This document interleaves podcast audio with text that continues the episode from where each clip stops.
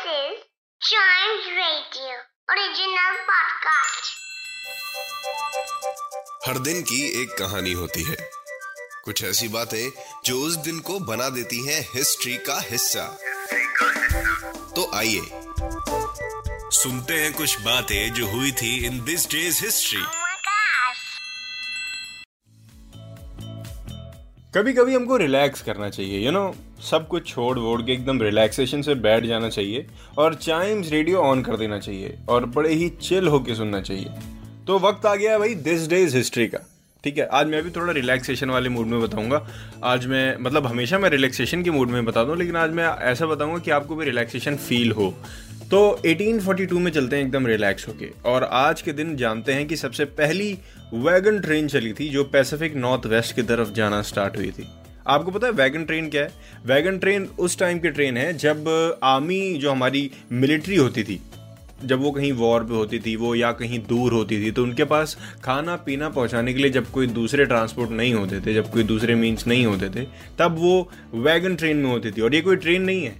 ये बैलगाड़ी समझ लीजिए, या कोई कार्ट समझ लीजिए, उनके जत्थे रवाना होते थे एक जगह से दूसरी जगह। मतलब भीड़ में कम से कम 50 से 100 कार्ट्स चल रहे हैं, बैलगाड़ियाँ चल रही हैं यू नो बैगेज व्हीकल्स चल रहे हैं। और वो सारे आर्मी के पास जा रहे हैं हमारी मिलिट्री जहाँ पे स्टे कर रही है। तो वो वैगन ट्रेन कहा जाता था उसको। वेल well, अब आप बोलेंगे कि इसको जानना क्यों ज़रूरी है? इसको जानना ज़रूरी है भाई मिलिट्री बहुत बड़ा रोल प्ले करती है हमारे देश में हमारे दुनिया में राइट हमको सेफ़ रखने के लिए हमको प्रोटेक्ट करने के लिए। तो वैगन ट्रेन उन्हीं से रिलेटेड है तो जानना ज़रूरी है। बढ़ते हैं आगे 1866 में। आज ही के दिन यूनाइटेड स्टेट्स में निकल स्टार्ट हो गया था। निकल पता है क्या? ये एक फाइव सेंट कॉइन है राइट जो कि यूनाइटेड स्टेट्स मिंट में क्रिएट हुआ था आज के दिन, जिसके अंदर 75 परसेंट कॉपर यूज़ होता है 25 परसेंट निकल यूज़ होता है, और ये 1866 में बन के इशू भी कर दिया गया था। दो, आज इसकी कीमत थोड़ी कम है, लेकिन भाई, जो चीज़ है वो तो है। जब ये इजाद हुई थी, कोई कॉइन इजाद होना, कोई नोट इजाद होना, एक बहुत बड़ी बात है। जैसे कुछ टाइम पहले 2000 के नोट इजाद हुए थे 500 के बंद हो गए थे। राइट 2000 के नोट नए निकले थे 500 के बंद हो गए थे। क्या आपको इसके बारे में थोड़ा बहुत अंदाज़ा है?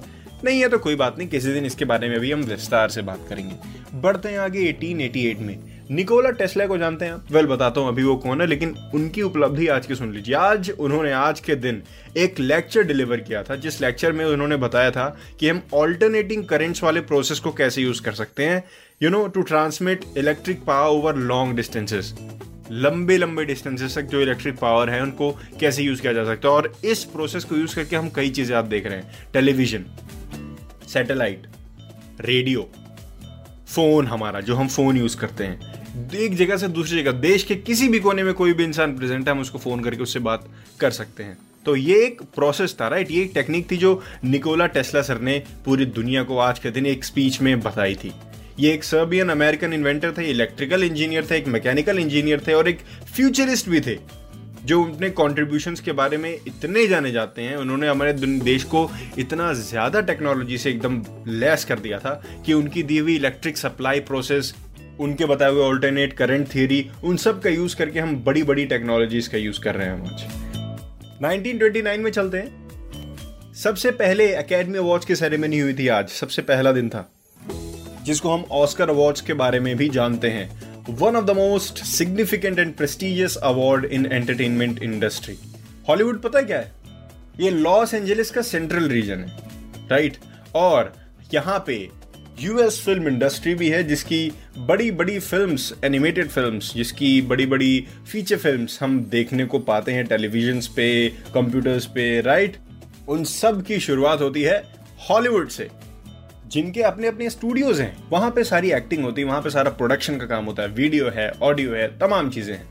और उन सब के परफॉर्मेंस को जो सबसे ज़्यादा सिग्निफिकेंट परफॉर्मेंस होती है, जो सिग्निफिकेंट मूवी होती है सिग्निफिकेंट एक्टर होता है, जिसने बहुत अच्छा काम करा होता है, हर एक साल में एकेडमी अवार्ड्स एक बार होते हैं, और इसमें जितनों ने अच्छा काम करा होता है, सबको एक एक अवार्ड दिया जाता है आई मीन ऑस्कर्स दिए जाते हैं। बढ़ते हैं आगे 2011 में। S T S one thirty four कहाँ से लॉन्च हुआ था आज ये? कैनेडी स्पेस सेंटर से। ट्वेंटी फिफ्थ और फाइनल फ़्लाइट थी स्पेस शटल एंडेवर की। पहले हम कैनेडी के बारे में जान लेते हैं। कैनेडी स्पेस सेंटर क्या है? ये एक नासा का लॉन्च ऑपरेशन सेंटर है, जो कि 1968 से यूज़ होता आया है। फ्लोरिडा में ये स्थित है। और जिसकी बात मैं अभी कर रहा हूँ twenty fifth and final flight of space shuttle Endeavour ये एंडेवर क्या है? स्पेस शटल एंडेवर ये एक रिटायर्ड ऑर्बिटर है। अभी तो रिटायर कहला जाएगा लेकिन आज ही के दिन लास्ट फ़्लाइट हुई थी। एक रिटायर्ड ऑर्बिटर है नासा स्पेस शटल प्रोग्राम का। उसी के साथ ये पांचवा और सबसे आखिरी शटल बनाया गया था। उसके बाद कोई एंडेवर का शटल नहीं बनाया गया। इसी के साथ हमारा खत्म होता है दिस डेज़ हिस्ट्री कितना रिलैक्स हुई कि हमने कितना जान लिया ना? तो आज दिस डेज़ हिस्ट्री के साथ ये भी जान लीजिए कि हमको रिलैक्स करना बहुत ज़रूरी है। ठीक है? सो कीप रिलैक्सिंग और हाँ चाइल्ड रेडियो के दूसरे पॉडकास्ट ऐसे ही सुनते रहिए।